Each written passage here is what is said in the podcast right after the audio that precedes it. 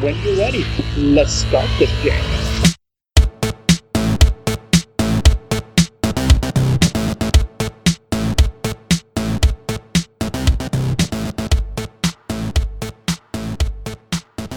Welcome to Unstacked and Let's Unwind with debut author Saara El-Arifi. Let's find out about her writing process and her brilliant new fantasy novel, The Final Strife. Hey, this is Sarah from the Bay County Public Library. Hey, this is Stephen from the Huntsville Madison County Public Library. Hi, I'm Saara El-Arifi, the author of The Final Strife. Uh, So, can you introduce uh, our listeners to the Final Strife? Uh, that's, uh, from what I understand, that's book one of the Ending Fire trilogy. Yes, indeed. So, uh, The Final Strife is set in a world ruled by blood. It's kind of the currency of the social order and the conduit of the magic system. So, clear blooded are servants, blue blooded are the laborers, and red blooded are the nobility. Um, the story follows three women a red blooded turn rebel turned drug addict, a blue blooded masquerading as the ruler's daughter, and a clear blooded servant and spy. And the story begins at the start of the Aktibar trials, which is kind of a competition to find the next rulers of the empire.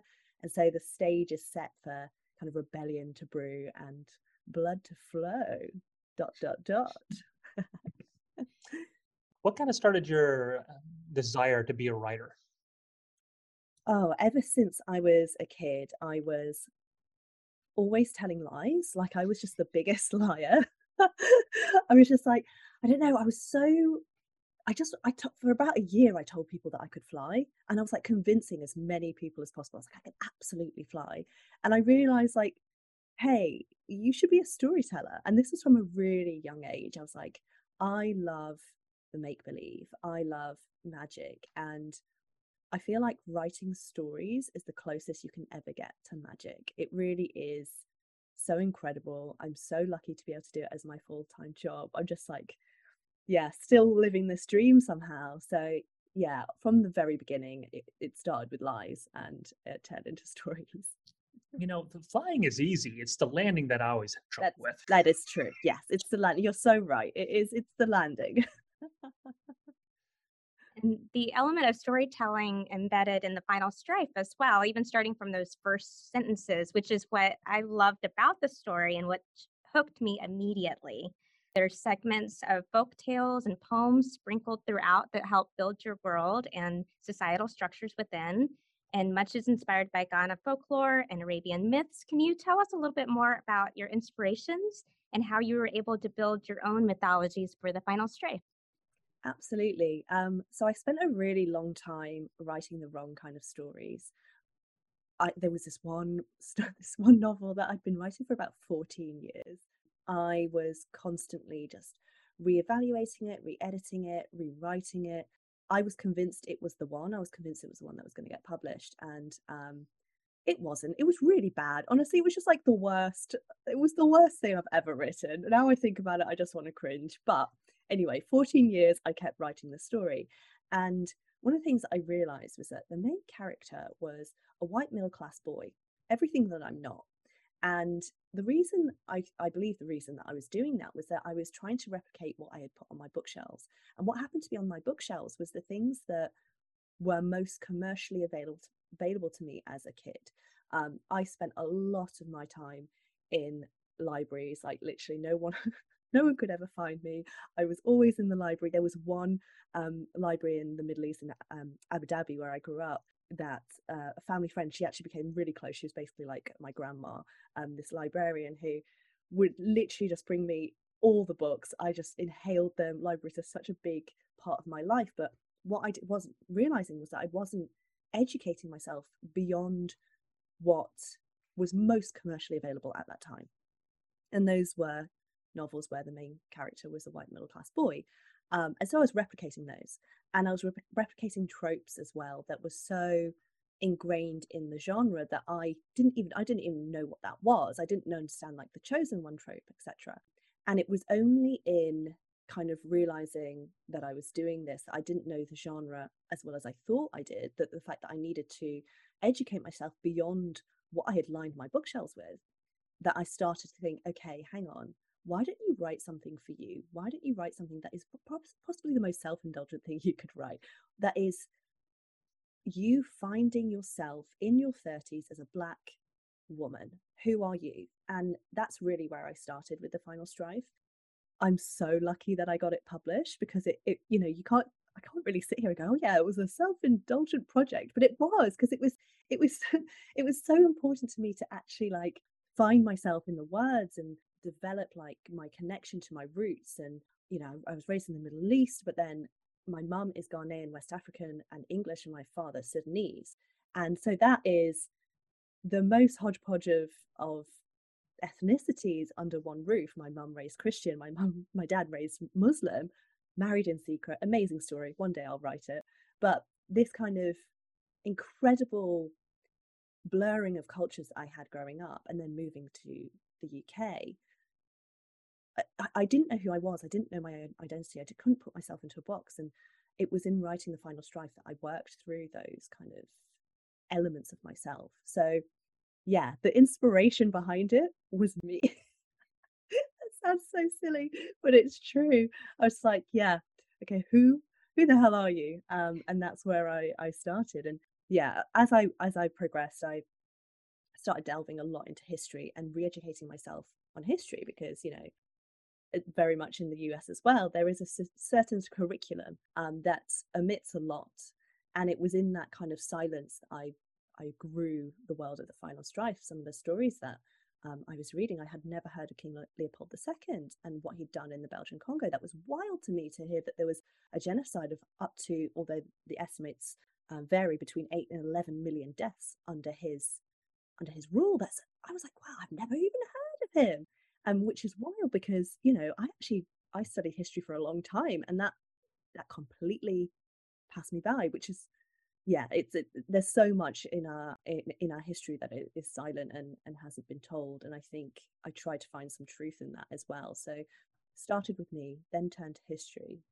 and tried to like reclaim some of that silence through a fantasy novel. I, I love that you, you talk about how your journey as a start of a writer was about telling because you were good at lies yet to, to, to make this beautiful book it was all about telling the truth that was within like yeah. that kind of duality of it is is beautiful right yeah i wasn't intending that but let's go with it that's amazing anansi is kind of woven throughout the final strife as well. And it was something where I didn't start noticing it until like later on. And I wish I had been paying more attention to spiders from the beginning. Is there anything else that, like, a new reader that you might suggest? Hey, keep an eye on this while they're reading it.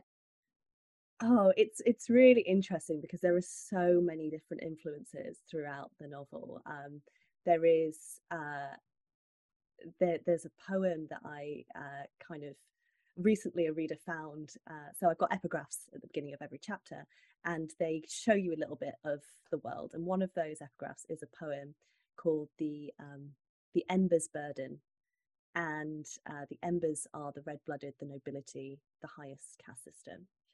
And there was a reader uh, who had noticed that the rhythm and certain words were very similar to The White Man's Burden by Rudyard Kipling.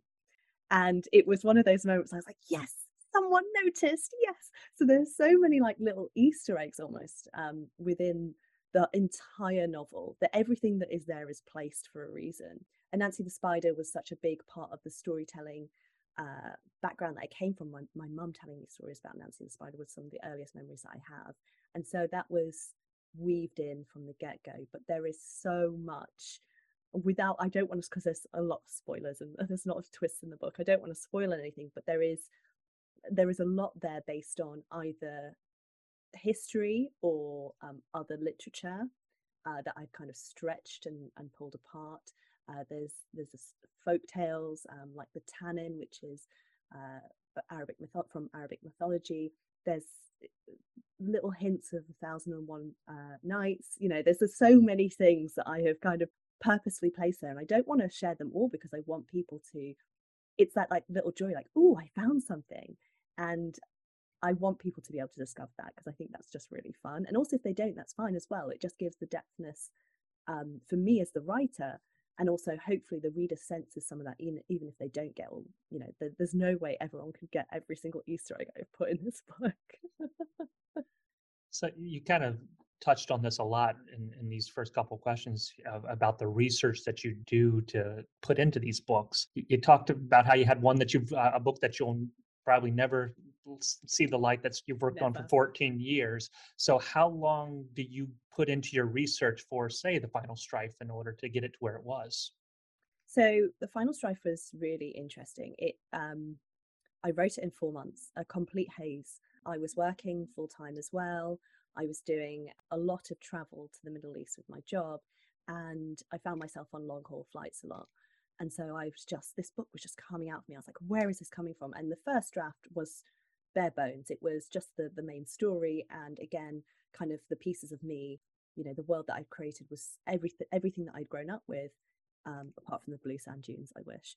Um, and so it was bare bones. And then it was only in kind of second and third drafts that I thought, right, you need to let's hunker down on first of all the world. And I, I would say it's an interesting concept, but I definitely did research into my own world because I had, you know, you write a story and you're like, oh, this is happening. And then your editor will be like, so what's the education system? And I was like, what? I haven't even thought of that. And so then you end up writing basically another book on the education system in a world that doesn't exist and it only features in one sentence in the whole book. And so I've got an entire, I would say I've got like an entire book of the law of the land. And that includes things like the government structure. I know every single role in government, the education, society, the even just things like how sewage runs through the city, just like the most the most inane things that I, I I just had to I had to start building from the ground up because I would use, you know, flyaway comments and not really think about what that meant. So, for example, I have lizards called erus, which are rideable, very fun. Um, however, you can't really put that in a novel and not explain how that works. So then I go very much the other way and go, okay, let's draw a carriage. Let's do research on how lizards move, how their rumps move, how a carriage would work on top of a lizard okay, so I've got to change the anatomy slightly in order for that, to, you know, it, it becomes like a real, real deep rabbit hole. Um, but then I, at the end of it, I've got pages and pages on how this carriage works with this made up creature. so there is, the, on one hand, the research that I had to do of my own world, which is a lot, a lot. Like I can't tell you how many hours, but many, you know, even just drawing the maps, it was the maps in themselves took me weeks, weeks and weeks of like really detailed, like, okay, so if you went here, how long would it take you to walk? Just like stuff that might be a flyaway comment, but I had to make sure I got it right. And I'm sure there's so many errors still, but I spent a long time knowing, okay, this is the compass, where are we going? Um, but then also on the flip side, it's the history, it's the the kind of the depthness, the richness that I've talked about previously. It's looking at the silence and in what I had been taught and thinking, okay, how do I just build on that? So I mentioned King, Le- King Leopold II, and I think that was because that was such a big moment for me to realize, oh my goodness, like, am I stupid? Like, I've gone through university, I've done, got, done my A levels, I've done everything that, you know, education wise, I should know about the basics of King Leopold II, this genocide that no one talks about. And it was such a kind of shocking moment for me that it did influence the way that I approached, for example, the ghostings, who um, are a race who have their hands chopped off at birth. And that was a practice that uh, King Leopold brought about. There's varying degrees on how many people didn't have hands, but there was a huge amount of people in the Congo, in the Belgian Congo, that did not have hands. Um, they used hands as a form of uh, removing hands as a form of punishment. They used it as a form of currency. Um, they also, if they wanted to prove, if soldiers wanted to prove that they used a bullet, they had to prove that they didn't use it in hunting because animals were too precious. They had to prove that they used it on a black person, um, so who were less precious in the eyes of uh, Belgian Congo. So then they would remove hands, and those hands were often smoked and sent to the king, which is wild so that is something that um, influenced the way that I saw the the empire that the empire that I created. So every single violence in the novel, and it's a very violent novel, is based on truth. And it's when people say to me, "Oh, my mum said to me, oh, you know, it's so violent. Didn't read anything. I didn't read any of the violence." I was like, "What did you read?" Um, but I think you know when when you realise actually every single bit of violence in this novel is based it has a grain of truth. It, it comes from our history. That's quite horrifying because it, it's like, oh, okay, yeah, it's not it's not very it's not very fun to go back in time and and even to live in the present. So I think yeah, it was um doing that side of it was really grueling on me and um just to kind of also battle with the world at, at large at the time. So when I was editing, so I did sell the novel, but at this point, but while I was editing, it was the Black Lives Matter protest had started, and that was, you know, as a, as a black person, was just one of the most. It just felt like carrying around like a black cloud on your back. It was it was just such a hard time, and I think doing those edits whilst also then delving into the truth of history, oof, that was some dark months. But I'm really glad that I did because the world that I created is enriched by that, even if it's a dark, uh, you know, the dark side of it. It's it's important to me. It, it was something that I wanted to do and be able to speak about. And that silencing of history is such a big part as well. Even silencing the ghostings and Yeah. and wrapped in. Absolutely. So obviously there is a significant amount of, of writing done behind the scenes for this. I mean, how much of that translates into the book? I mean, obviously, you know, it's a it's a it's a good sized book, but um, it sounds like there's at least three or four more books out there as well as far as Yeah. research. So what survives the edit?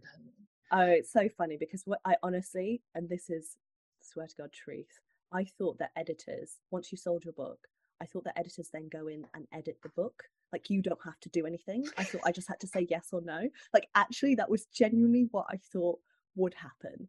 And then I realized, and I love my editors so much, they're so fantastic. I realized that what editors do fundamentally is ask you questions. They'll be like, So why are you doing this? So why have you not included this? So what's the motivation here? And those questions lead to many, many more words. So the novel, as I sold it, I sold the novel and it was about 300 pages. It's now standing at 650. So, um, and I would say of those original 300 pages, maybe 50 pages remained. So I did considerable edits on what I sold, which I'm so glad because I needed that kind of it was my first book, you know, it was my first experience with editors, realizing they didn't do the work I did. Obviously they work, but I I had to do the actual writing. Um so yeah, so going through that was a whole process for me and I'm just so lucky that I was allowed I was able to work work full time because it was full time. I was this was during in the UK I think we'd had three lockdowns during my edit process which were thankfully helpful for me because I could not leave the house so I had to edit. So I had to write that next you know 400 pages. And it was solid. It was a solid year year and 2 months that I worked on the book before we got to the completed manuscript. And then obviously it's copy edits. But yeah i when i got my edits back for book two i was so prepared to like have to rewrite the whole thing. And actually it boiled down to three bullet points and one of them was the book title. And i was like oh thank goodness. Thank goodness i was like i can't do a year and two months again. Um but yeah it was my my editor says it's like um the writing behind the scenes is it's it's like an iceberg the whole novel's an iceberg like all the information that you you write is underneath and then what the reader sees is just the tip. And i'm like yeah my iceberg is absolutely the one that brought down the titanic. It is big. It is big I love that because normally when you people think about editing, you, you think about, oh, I had a thousand and a half pages and I got it down to 600. But that's the, Yeah. the fact that it went from 300 down to 50 up to 600 Yeah. just based on that is, is, is an interesting, that's something that you don't actually think about a lot with editing. Yeah, absolutely. I went totally the other way around. I'm an underwriter. So that was when my editor was like, okay, so you've described this lizard, but how does the lizard work? So, like, how do you ride the lizard? like, how does this carriage work? You've just talked about a carriage. At one stage, the carriage was on the back of the lizard. I was like, okay, yeah, no, I need to, I need to write about the lizard. So then I'd go off for two days and write, and write and research about lizards. So yeah, there's there was a, a considerable amount of additional world building that I had to do during edits, which were was amazing because like for book two, I was like, okay, I literally have a glossary of every single thing, every single flora and fauna, and you know, I know I could you could drop me in this the middle of this world, and I would know absolutely everything about it. So yeah, it's it's been helpful, but it was it was uh, a lot of work. And it's a, a trilogy. So how do you kind of plot for three titles? Do you do one at a time? Do you have an overarching kind of, you know, outline? oh, this is a funny story as well because I just can't plot. Even when I like try and plot, it would the whole story will it was almost like go against it just to spite me. And I'll be like, but you've plotted, and like the story will be like, nah, no, I'm okay. I'm not. I'm not going to do that today. And so when my agent said to me, look, we're gonna, because I when I'd written the final strife, I had an idea of what the ending was going to be, a very, very vague idea. But one of the things I had been told was like, don't concentrate on book two and three, concentrate on one because you might only be able to sell one book. Just concentrate on one. Don't worry about two and three, they can come later. So then when my agent said to me, look, we need to send a synopsis of book two and three to publishers in order to sell them, I was like, oh, oh, oh crap. She was like, yeah, can you can you send that to me in the next hour? And I was like, no, I can send it you tomorrow. And at the time, I was still working full time, so I pulled a sick day. I'm so sorry, boss. I didn't tell you the truth. I pulled a sick day and I sat down and I plotted and plotted and plotted until I had kind of cajoled this two more synopses out of my head. And then so when it came down to starting book two, I was like, great, I've got the synopsis for this. And then I started writing, and I'm telling you, not one word is in the, the finished product, not one word, maybe and that's it. So then what they've bought is not what I've sold them. So, you know, it's fine. They liked it. So that was the main thing. And actually, I think I have one of those rare things, and a lot of writers really struggle with book two, I think maybe my struggle will be book three because book two came so easily. It was, I just loved every second of writing it. And my editors actually said to me, this is this is the rare book where it's better than book one. And I was like, is it? Yes, I cried because I was like, wow.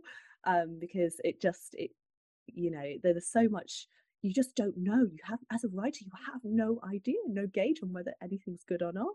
So when someone like gives you that justification, like, oh my goodness, okay, I've done it, I've done book two. But yeah, the plotting was non existent. So I don't know what's going to happen with book three because I have an idea. I have an idea, but is it going to happen? Who knows? And that's the thing because I, I also layer so many twists. So it's always really, that was a, it was really important for me to finish book two before I finished book one so that I could go back and, and sow a lot of seeds. And that's one of the fa- my favorite things is like landing twists and just like putting in oh yeah, so this won't you won't figure this out until book three, but I'm putting in now. So that is oh, I just love that. So I've done a lot of that.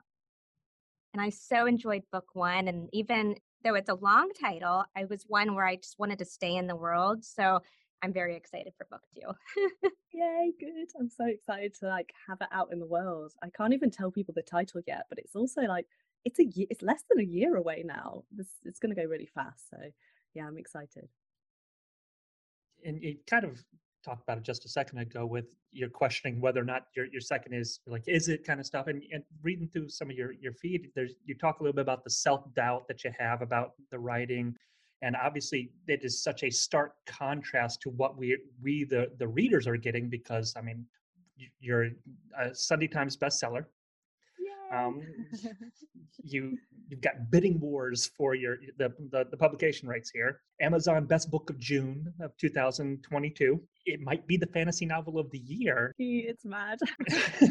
how uh, so? I guess the question in there is, how did you think the release of the book was going to go versus how it's actually going? Yeah, I think oh, it's it's so strange because us writers we're just we fundamentally are crazy people because we have decided to write books and um and basically put our heart on the page. So it's so so personal. And you know i've i've had many jobs in my career and there's something even even even if i was you know i had my i had two phones next to me at night one where my clients could call me and one that was my personal you still are able to separate. Whereas with being a writer, I never turn off. I'm always thinking about my characters, even if I'm just sitting there watching another, you know, watching Stranger Things. I'm like, oh, that character's interesting. How do I take that character, make it the, you know, there's always inspiration. Your brain's never turning off. To put it bluntly, I'm just constantly, my brain is exhausted because I am always, always spinning stories. And I think what then happens is that you have no connection to what is really happening around you. Like even when you say these things to me, like Sunday Times bestseller, I'm like, yeah, but but the book's terrible. so it's it's it's just wild because I can't. I, I have been really lucky to have some great reviews and to have some wonderful readers, and I do objectively understand that a publishing house would not spend money on a book that they didn't think was good. I understand objectively, but the doubts that like plague you as especially during those lockdowns where I'm sitting alone in at my desk, I have no one to you know, I can't if I want to explain a thought that I have about my art or my creation, I have to fill in the 3 days of conversation that I've been having with myself to bring that person up to speed. So it's a very lonely job because you're you're just sitting there and you're trying to kind of come up with these solutions to problems that you've made yourself. and I think that is a breeding ground for anxiety. Publication week was incredible and getting Sunday Times bestseller incredible. And I've had some amazing things in the last few days as well. But you always, you just have this I don't know. You're just like constantly like, am I good enough for this? And I do think a lot of it comes down to the publishing industry in particular is not accessible. It's not very see through to the people who are on the other side. So I'm still learning terms that I, you know, I've, I've been a full time writer for two years, but I'm still don't know. I don't know anything. I don't know anything. I'm like constantly learning. Every day is a school day, and I'm like, what? What does that mean? Oh, another contract's come through. What is special sale? There's so many things I'm like having to ask questions about because you can't Google that stuff. It's not. It's not. No one's transparent about it. So it's really hard to know if you're a burden. And I think that's a real thing that authors feel, even though they're essentially the makers of the product, you do feel like a burden all the time. so it's battling with those anxieties whilst also going, I'm so lucky, I'm so privileged, I'm I'm I'm literally living my dream. But to see the response is just the best feeling because I I just want other I, I just wish I'd had a novel like this growing up. A novel that made me question a novel. And those the thing is those novels are out there, absolutely. There are so many incredible black owned voices, um, novels that I wish I'd had access to, but I, I lived in a very white small village and those were not the books that were brought in. So I I I didn't have access to it. And I think I'm just so glad that this is a conversation we're having now that we can say, you know, we need more variety on our bookshelves and yeah I, and i'm so lucky to be part of that conversation and part of that journey i think it's uh yeah 10 year old me would be astounded to see where i am right now. So yeah that's that's when i when i have those anxieties i just think back okay look how far you've come. Look what you're doing. And yeah but no the anxiety is still there we uh, talked to amy mcculloch. She was oh i love amy. and we were talking about uh, imposter syndrome and, and yes. you know it, it's amazing to see how many writers feel that way. Yeah. So what would it i mean what would it take? What would is there any one thing that would make it suddenly that bubble burst and you'd be like darn it yeah i do belong here. Oh, if you figure out let me know. So i think it's so funny because amy i actually think is a superwoman so and i tell her all the time like you're literally the best person like how can you feel imposter syndrome? But it's funny because it doesn't it doesn't compute when you're feeling that way and i i do think i do wonder whether it's more time. It's time with yourself and gauging because someone said to me the other day it was like do you think of yourself as successful? And i said absolutely. Like i was sex- successful from day one of getting an agent. I was successful from finishing a book because that is a huge feat um, and i think it is a, a mental state of mind success and so taking that approach and applying it to imposter syndrome it almost feels like i need time to to move through that to to encourage myself to go you know you you belong here it's hard it's really hard because yeah, it's it's also a very white industry. So when I go to events, it's like, oh, okay, it's just me. So it, it's it's really and so I, there's the added layer of like not just imposter syndrome, but also race. Like, who am I to belong here? I didn't go to Oxford or Cambridge. I can barely spell. You know, there's these uh, these additional anxieties that you have to battle with. And I think I'm hoping time and just a, a mental rewiring of imposter syndrome in my head will will help me. Going, we, we talk about not plotting. Obviously, the way I kind of looked at the the story is that you're you're exploring this city with us in a way. So there's times where you're you as a writer are going down. I mean, not this is what I don't take this as I'm saying this, we're going down dead ends in, in the book or anything of that nature. But sometimes, you know, when you're writing, you go down some way and you end up with a dead end and it's not the best story kind of thing. Yeah. So how do you, when you're getting there, how do you find, how do you, how far into do, those alleyways do you get before you realize, no, no, this wasn't the one I wanted to take. Let's back up to the main road kind of thing. Yeah, that's, that's a really good metaphor actually. And I would say I've, I've been through a few, but it's, it's hard to recognize when you're down that alleyway when you're in it and I think there was, in particular, there was a my first two or three chapters. I've rewritten them about eleven times because I was so convinced that that first draft was the right one. I kept kind of shoving the story into the wrong space. And I was like, no, it doesn't need to be there. No, it doesn't need to be there. And that's when my editors really helped guide me, although it still took like 11 tries. we got there but it was really hard to realize hang on this is not relevant at all. And there's such a careful balance you must do at the beginning of any novel because what i had done in the first draft was that i had kind of dropped which was had been my style previously was dropping a reader into a world and not explaining anything and just learning as you go which actually in a world that is so so different from our own you know there are no horses here you have to linger in some of the moments you have to linger in explaining the caste system in you have to actually tell and not show. And because that had been told so many times you need to show and not tell you know show us that she's angry don't say she's angry. And absolutely when it comes to emotion i agree but i think there are actually particularly in epic fantasy that you have to you have to tell in order to pull the reader in and that was such a balancing act because it wasn't my style i'd never done that before i'd never lingered on explaining how a tree worked or you know lingered on how a harness attached to a carriage it was something that i was encouraged to do and explore more and so when i was doing that sometimes i went too far and then I'd go down an alleyway that was so not relevant. I'd be like, okay, let's let's let's actually take Sylah down an alleyway just to teach people about this tavern what the tavern's not important. It comes up in book two. Why are we doing this? So it was like it was constantly rerouting myself to make sure that I was always plot first. Like, is this relevant to the main storyline or is it not? And I think that was a main a main uh, tagline that I had to keep reminding myself: is this important to the plot? Um, and then back up. Okay, main road. Let's go. Your main characters are three amazing women, Sylah, Anoor, and Hassa. And I love their relationships with each other, uh, Sylah being the connector character. How did you develop their characters and what made you decide on the three different blood class structures the ghostings, dusters, and embers?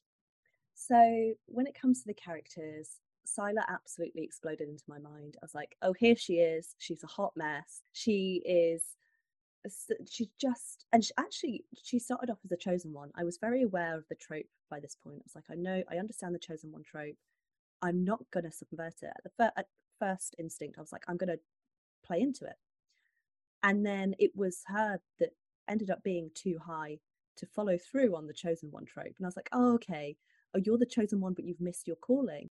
And then when i realized that every single element of her character kind of just fell into my lap and i was like i understand exactly where you're coming from i and understand your pain and there's so many aspects of every character that has um, elements of me in but with Sylah there was something really important that i wanted to convey and that was in drug addiction.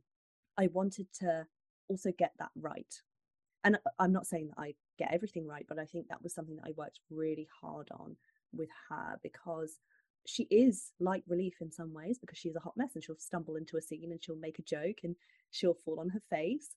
But at the same time there is a, this darkness in that and um, the truth behind why she was self-medicating.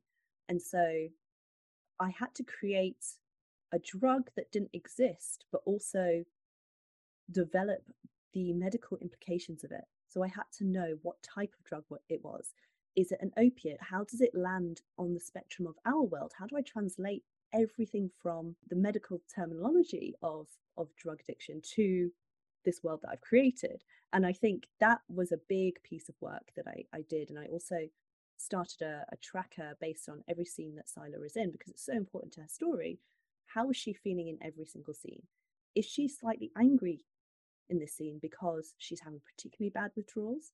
What symptoms of those withdrawals is she having? Um, and so in any scene throughout the whole book, I can I have a tracker of exactly how she's feeling when it comes to the drug addiction. And that was really important because it was a piece that I wanted to make sure came across authentic, even though it was all made up. It needed to be done in a way that conveyed it as the mental illness that it is. And so in doing that, I was creating a full, fuller rounded character than perhaps my first draft had been. Now with Anoor, she was always going to be the opposite. She was always going to be the opposite. And it was actually in writing her that I realized, huh, actually Sylah and Anoor are so similar. They have very, very similar traits. And it was connecting that as I was writing them. I was like, okay, this is really important. I've realized that, that they have very similar traits, even though they are very different characters. You know, one's the angry rebel, one's uh, almost the spoiled princess. But then the, the struggle was how do you make sure that you're writing points of views from these two characters without saying, okay, this is Anoor and this is Sylah, how do you signpost to the reader? And it was that it was like rem- remembering my like how they speak how they think just keeping that alive in each scene was such that was tricky work because i write chronologically so i don't go okay i'm doing all of Sylah's scenes and i'm going to do all of Anoor scenes i go okay now this feels like an Anoor scene. And so then it would be like okay i need to rewire my brain for this and write and it was that was quite quite difficult. And i will say the first draft was about 50% Sylah 50% Anoor and then there was this character called Hassa who kept creeping in from the margins. And i was like i like this character. I did nearly no work on her at the time at the first draft. Maybe you know i knew what she looked like i knew that she was a spy and that was about it. And she kept developing and developing and developing and just started taking over chapters and take, taking over scenes and in so many ways is the heroine of the whole book. And she is one of my favorites. She's just brilliant and so many people's favorites actually. I think she's probably i've heard from most people that she's the favorite which makes me so happy because she was silent and i was silencing her and i have let her speak and that made me I was like, this is the piece that's missing from this trilogy, Hassa. And actually, in book two, she takes over a third of the whole plot. So it's been really amazing seeing this character grow. And it's so unexpected to me because I always thought it's dual point of view, but actually, no, it was always going to be three. And it was Hassa that crept in and absolutely stole the show. I really enjoy her character as well. And um, part of the element that I appreciate as well as your use of dialogue. And a lot of that's Anoor and, and Sylah's dialogue as well. It's almost like if a rom com was tucked inside of a fantasy. So there's like a lot of sweet moments and it's really fun. Um, so what is your relationship in developing dialogue? It's it's really interesting because again that first draft the short draft was about 90% dialogue. I love dialogue. It's my favorite thing. I'm like, oh, okay, we've got description. Let's skip that. Let's go to dialogue. And I think that's to do with a lot of my background. So I, I actually started, although I've been writing novels ever since I was about four, I did then train in playwriting and screenwriting. So I was used to that kind of back and forth of telling a story through dialogue. So that absolutely influenced the way that I was writing the novel because I I can't wait for those moments, those moments between um, two characters in a scene, and it's like that hint of yearning, but maybe not, but maybe is there? And I just, I yeah, that's the bit that I love to explore, and dialogue for me is the the main aim of writing. I'm like, how do I get to the next bit of dialogue? Um, because I just love it. And I I was really worried actually. My first draft, I remember talking to a friend of mine. I said, you know, this is 95% dialogue. Is this a problem? I'm like, oh, it's a bit stylized. And yes, turns out it was a problem. and I did need to write more description. But um, I I do love dialogue, and for me, it's like the the bread and butter of writing. It's like how do I get to that next piece of banter? Because it's really it's just fun.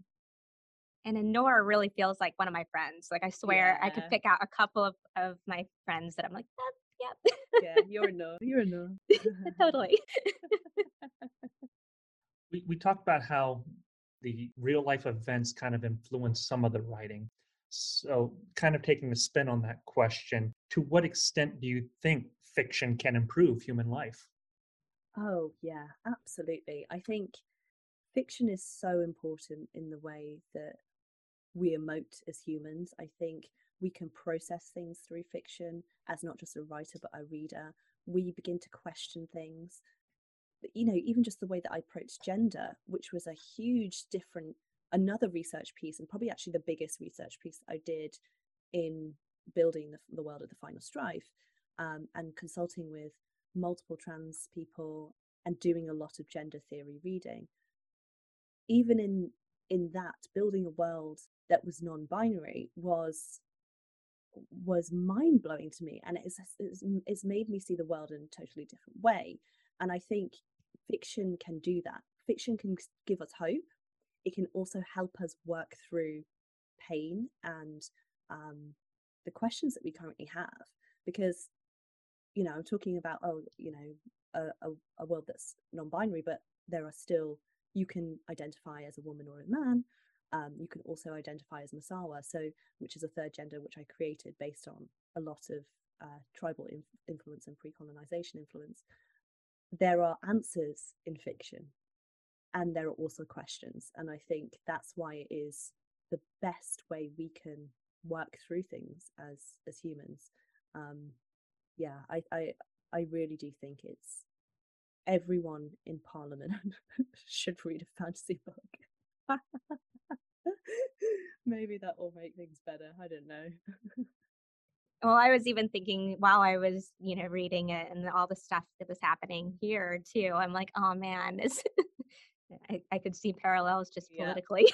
like, yeah ah. absolutely it's like you build a world that's based on the horrors of empire and then you're like oh we're not that far from that world anymore First, I love the artwork that's in your room. It's beautiful. thank you And then I was going to ask you about the cover art of your books because you have two covers. You have the UK version as well as the US version, and both are so stylized so differently. So one more has the it's got the African print textile patterning in the back and it's got Sylah on the cover. And the other one is more Arabic and designed for the UK version, and there's no figure and it's just a design. So, do you have any input in design?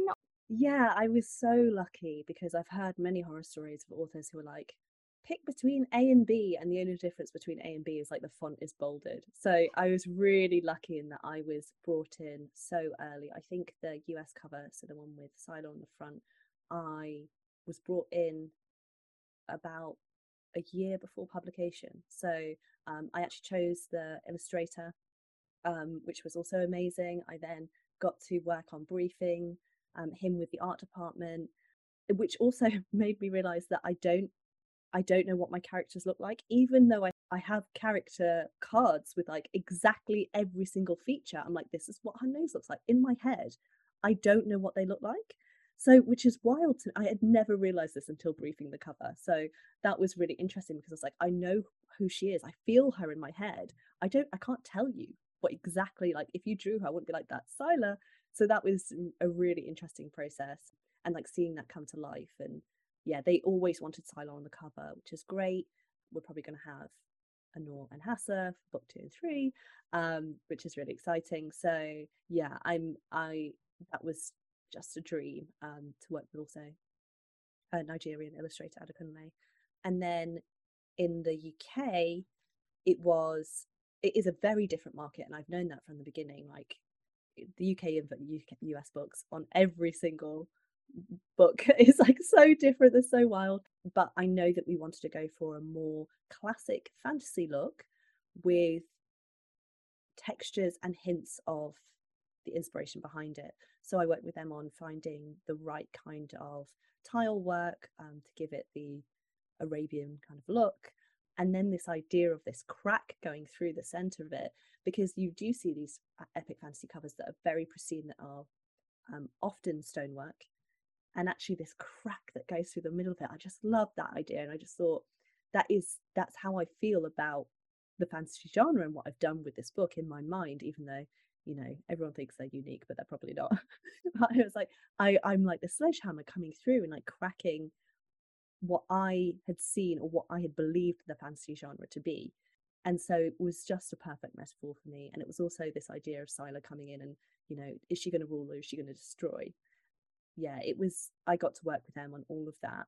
Um, and then on the inside of the UK cover is another rendition of Sylah by illustrator Kingsley Nebechi, which is also incredible. So I did get two Sylahs, but only on the inside in the UK. But I, I love both covers. They're both amazing. And I'm just really lucky that I got to be involved so thoroughly because I've heard a lot of horror stories.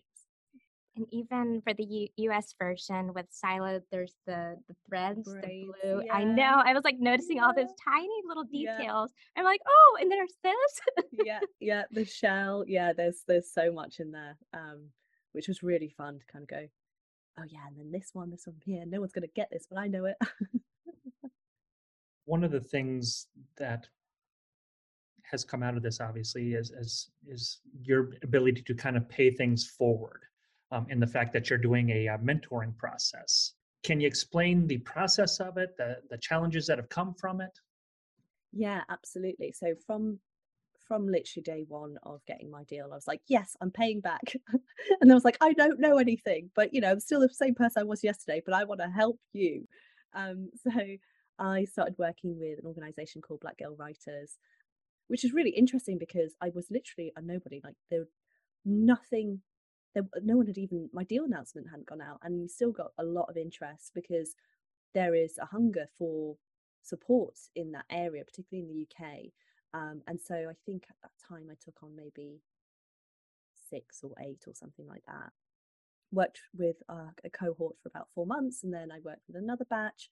I also di- I did Pitch Wars last year, which was the last year that Pitch Wars ran, and then I also have collected mentees over the last few years now, and I do really love it. I don't get paid, but I wouldn't want to because it's it's something that actually no that's true not true i would absolutely want to get paid if people could afford it i'm not i'm not going to force uh, mentees to pay me so it's uh it's great because i get to work with them and encourage them and i do think it was a piece that was missing from my experience um i only found kind of a a writer critique group in the last so it, while i was writing the final strife was when i found them uh, which was amazing. And that that was the motivation I needed to help me finish the novel.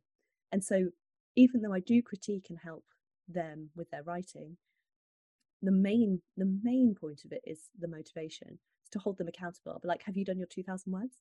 And it's it's things like that just to keep them going because so many people will stop writing after thirty thousand words. It's it's the pattern. It's between thirty and forty thousand words. If you get over that hump, you'll get to the end. If you don't, you're stopping and you'll probably come back in 10 years. And that's the pattern I've seen. And it's just trying to get people over that. And so I've worked with people, getting them agents and um, supporting them as they got agents um, and giving them advice. And it's just been amazing. I really, I really love it. And although w- when I realize like my deadline's are really soon, I'm like, oh, I've got seven sessions today. so I have to be a, a bit more economical with my time, but it has been really amazing. And then I've done um, a few things. I did um, some speaking at Faber Academy in the UK and um, HarperCollins Author Academy as well, which is for diverse writers. jumping onto a more fun-based style question why are why are tuesdays worse than mondays Tuesdays are the worst because Mondays, like Mondays, you know they're coming. You know they're coming because you're like, oh, it's a Monday. Tuesday, what is it? It's not even like, it's not like a filler day. I love a Thursday because you know Friday's coming, but Tuesday, it's like it just sneaks up on you and you're like what is the point of you? Like what can't we just go to wednesday? Because you're just so annoying. You're just sitting there in the week. You're not even midweek. You're not even the beginning of the week. I'm not fresh. I'm not fresh at all. I want it to be over. So that's why tuesdays are the worst. We we play a game here. We had to rename the, the title of it because we're we're we're family friendly. Uh, we call it Kiss Mary Ditch. Uh, you- Okay. So we we got three. I'm going to give you two categories. I'm going to disguise them by giving them goofy names, and inside that will be three choices you have to make. Oh, uh, whether you like love or and which one you're going to get rid of. Um, so the two categories you have to choose from are casualties of writing, or is this the real life? i'm gonna go with that one because i don't know where it's gonna end up Is this the real life, or is this just fantasy? Fantasy series. So you've got. I'm going to give you three fantasy series, and you've got to like love, get rid of one. okay And trust me, I'm going to make this hard. oh no So Middle Earth, Rift War, or Earthsea. oh yeah, no yes. Somebody somebody might have gone through a lot of, of feed and seen of, of some bathtub stained books. Oh no, no, no, no. Okay, so so what are my three options? Like, Right. love, and get rid of. Okay. Oh my goodness. This, we can we're gonna be here all day. Um love Earthsea. Oh my goodness. Oh, but Tolkien is a classic, but am I tired of it? I don't know if I am. I don't know. Oh my goodness. Oh, I you know I can't be here all day because it'll end up being Tuesday, and we can't get to Tuesday. um, oh, I I might say ditch Tolkien because Mm. just because I just ooh, I've got so many copies of it, but but yeah, I'm gonna I'm say ditch ditch Tolkien. It, it's one of those that it's just saturated so much. I can see how, yeah. Whereas, you and know, also Rift- there's like no there's no black people and also there's no women. Well, there are, but not enough. Anyway. uh, casualties of writing, because I know you are a fan of tea, I would have made you choose between black, green, and matcha. Oh, oh, that's a good one too. I'd probably ditch matcha because I prefer it as an ice cream. As a fantasy writer, you're also a fantasy reader. So, which authors inspired you in the beginning? Oh, I think so. This is really interesting because if you asked me 10 years ago, I'd reel Mhm. off a list of very similar white male authors who I still think are incredible. But now I've re-educated myself. I feel like there is, you know, uh, still still very, you know, very famous, incredible women uh, like Toni Morrison, Octavia Butler, Ursula Le Guin is huge inspiration of mine. N.K. Jemisin. uh, the the list is endless. Like there's just so many incredible women that I had never read when I was growing up, and I'm like, what's wrong with you? Also, some of them hadn't been published, but you know, the ones the ones that had. So yeah, I think it's it's about celebrating and lifting those up for me. What are you currently reading slash watching? Oh, I'm currently reading the second book in the Jasmine Throne series, so the Oleander Sword. I got an arc of that from Tasha Suri, so I am so excited. And I'm also actually reading Babel at the same time by Rebecca Kuang. So those two on the go at the moment. And I've just finished Stranger Things as well. Oh, I I, actually- did too. I thought it was the last series, so I was No. expecting everything to be wrapped up, and I was like, "Hang on, there's no more episodes." It's this like is an epic ending too. You're like, what's gonna happen? know. I know. Oh, so annoying. So Anyway. good though. That was what my last weekend was all watching the Yeah. the latest two episodes. Yeah. strangest thing in your search history. Oh, um, probably like lizard rumps. Yeah. Yeah. Oh, there's been some real weird ones, but yeah, lizard rumps. I did spend like a few weeks just researching drugs as well Mhm. for Asylum, not for me. So yeah, so there was there was a lot of that, but the- no, looking at lizard butts for a few hours on YouTube was intense. I would like to know if anyone else is looking up lizard butts. Uh, surprisingly, a lot. Yeah, Yeah, yeah. there should not be that many videos, but there are. Really. I was like, I need to know how it works with a carriage. Oh dear. Your YouTube is probably pulling up a bunch of them just as Yeah. recommended watching. Lizard butts. Um, and oh, go no no. I was just going to say we are a library podcast. You already mentioned a little bit of how libraries, you know, have influenced you, but would you like to share a little bit more about libraries and how they impacted your life? absolutely. The libraries were my solace. Um, there was a school library that um, I didn't have a lot of friends, and I spent a lot of time hiding from bullies um, and inhaling books and also smelling books because obviously books just smell amazing. Um, I yeah, I absolutely lived and breathed in libraries. It was I went from um, the school library to the public library, and that was basically my day every day. I was allowed to uh, one book a year for my birthday, one book a year for Christmas. So I did start developing and growing a collection of books, but uh, libraries were where I just got through so many, so many books. And yeah, they they're my home. You can just walk into any library and be like, yeah, this is my home. Well, as we kind of wrap up here, is there anything else you'd like to share with our listeners? I guess I just hope you enjoy the final strife. It's fun, it's sprawling, it's epic. Um, and also, yeah, now you know the chaotic mess who wrote the book. I hope you still like it. Um, but yeah, I, it's uh, I'm I'm so proud of it, and I'm so pleased it's now out in the world and people can read it. I, I think it'll be very enjoyable for uh, for for everybody that picks it up. Thank you so much for joining us today. It's been such a, a treat to um, learn more about your writing process. It's one of those books where I could totally reread because I'm like, now I want to know all the little ties and the Easter eggs and find them. So I hope everyone else wants to go and back and enjoy it as well, especially when more, you know, get released and then Yeah, yeah, yeah. exactly. Amazing. Thank you so much for having me on. This has been Oh. amazing. I'm so sorry we talked so much about lizard butts, but you oh, know, no, no, not at all. but, you know, those are always our favorite parts.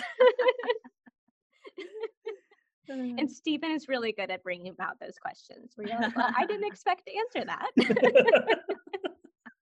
It's my goal in life is to have that that weird sound bite where I can say, Mhm. "Yep, what'd you talk about today, yeah, lizard butts?" amazing. Well, thank you so much. This has honestly been, yeah, the best. Thank you so much, Saara, for joining us on Unstacked. The Final Strife is available in the library collection for checkout.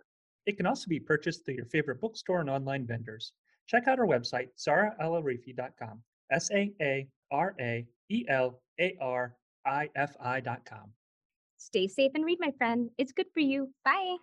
Bye.